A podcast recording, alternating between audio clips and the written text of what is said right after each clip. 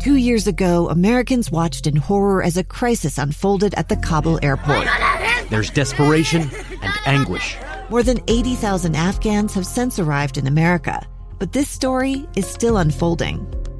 I'm Andrea Martin. In my new podcast, Stranger Becomes Neighbor, we'll find out what happens to these new arrivals in our communities.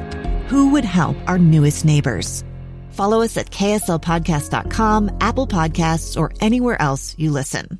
Pablo, I noticed yesterday you ended the training session working on corner kicks, and the goal came from corner kick. And then it was minutes later, Justin Platt had another really good chance from a corner kick. What was it that you saw prior to this game that gave you the thought that maybe you could capitalize? Well, they play three in a zone, top of the six. And what really breaks a zone are really aggressive runs. So making sure that we had runners running across the face of their zone of players. You know, man-to-man, it's got its quirks as well. It's easy to lose a mark and then be open.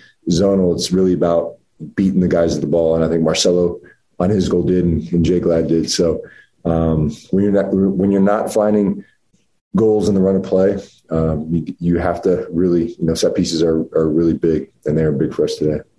You mentioned not scoring goals in the run of play. Is that a big concern for you? No. I mean, I think we're getting into really good spots, and it's really that final pass, the final decision, not pass, because you don't have to pass it. Sometimes, you can go to goal and hit it.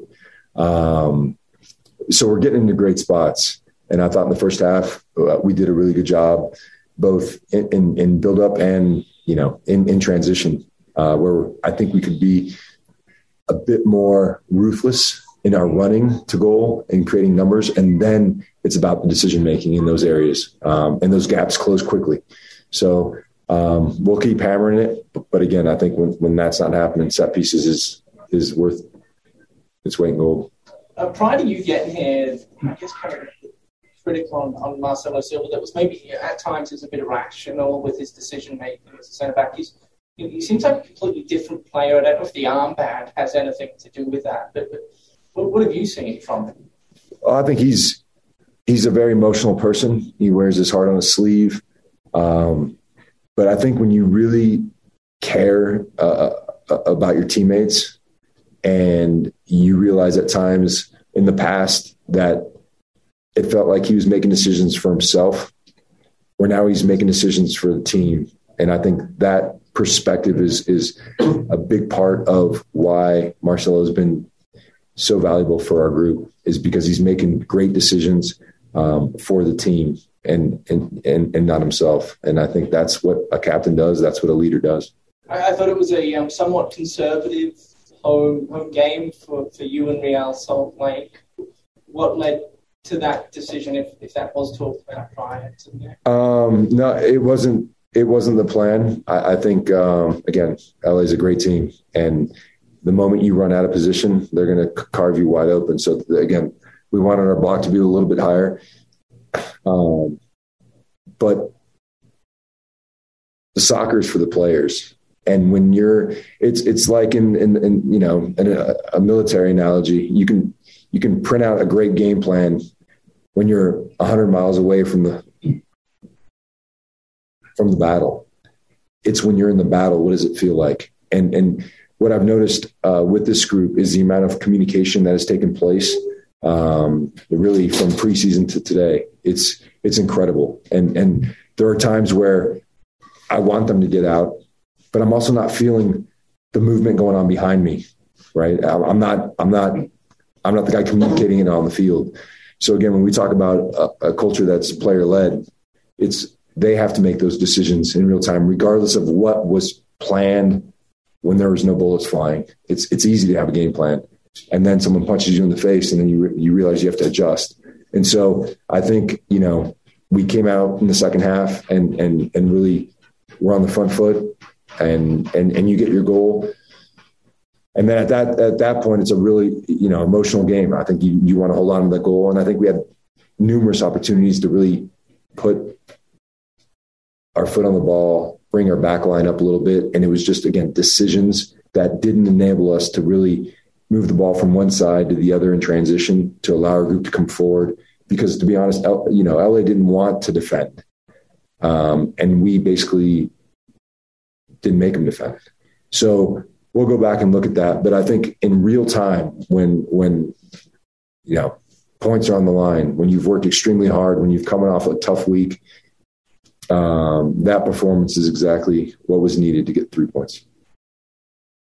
It seems like the defense has really improved the last couple of games, like obviously with two clean sheets. But you mentioned it, the attack is still struggling with that final decision. Like, what do you do to help them make better decisions in that last attack? So we'll train the final phase, the final third. We do numbers up, even numbers, so that they get a really good feel and they get reps in those moments.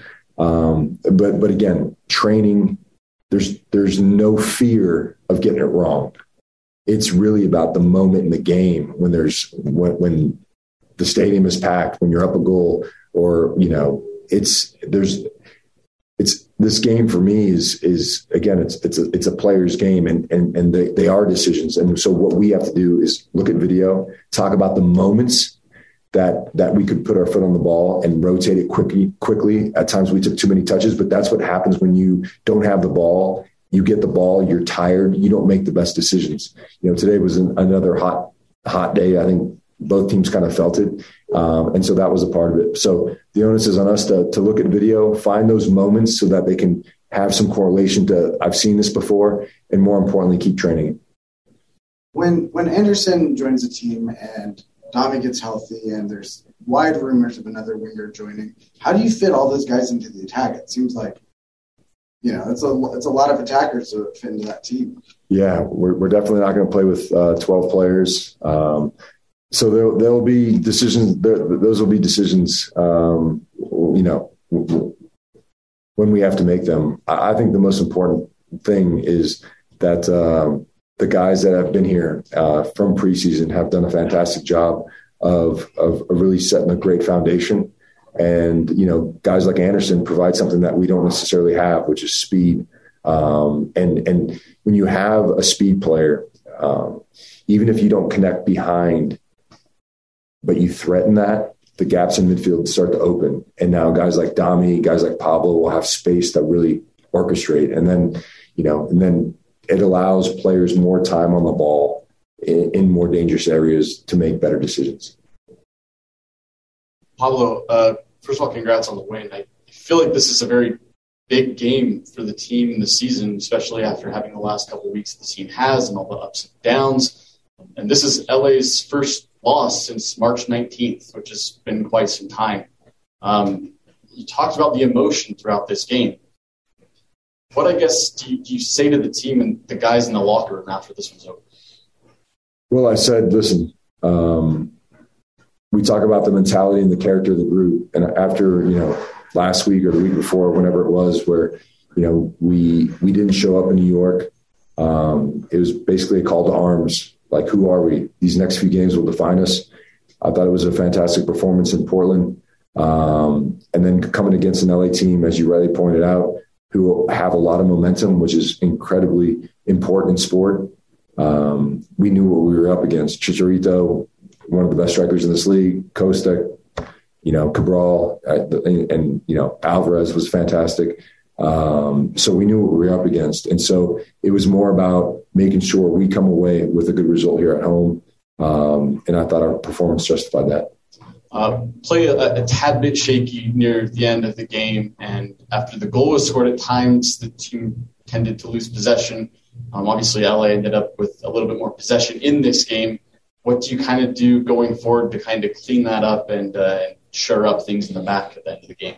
Yeah, like I said, I think it's important to go back and watch the video so that there's a collective understanding, because it's not about individuals in that case. It's really about how do we all think the same in these moments? How are we as a collective gonna find our way on the ball to make these guys defend a little bit? Again, we didn't make them defend. And so what was the most important is that we got the result. And now we can go back and look at video from a different perspective. I think like Toronto, where I thought we played our best game of the season on both sides of the ball. We tried to play in a moment that didn't call for it. And that was the focus of that game. So now we'll go back and look at this. And I'll emphasize again, what I ask is that the players on the field make the decision in real time. It's not about what I want. It's about what they feel. And if you're feeling it, but the collective understanding has to be such that I've seen this moment before. Here's a trigger. Here's where I'm moving. Here's where I'm moving. Here's where I'm moving. Ball rolls out. We're playing. And so I think that's what the season is for, is to continuously learn about yourself as an individual, but more importantly, to be on the same page as a collective, to learn from every game, whether you win or lose.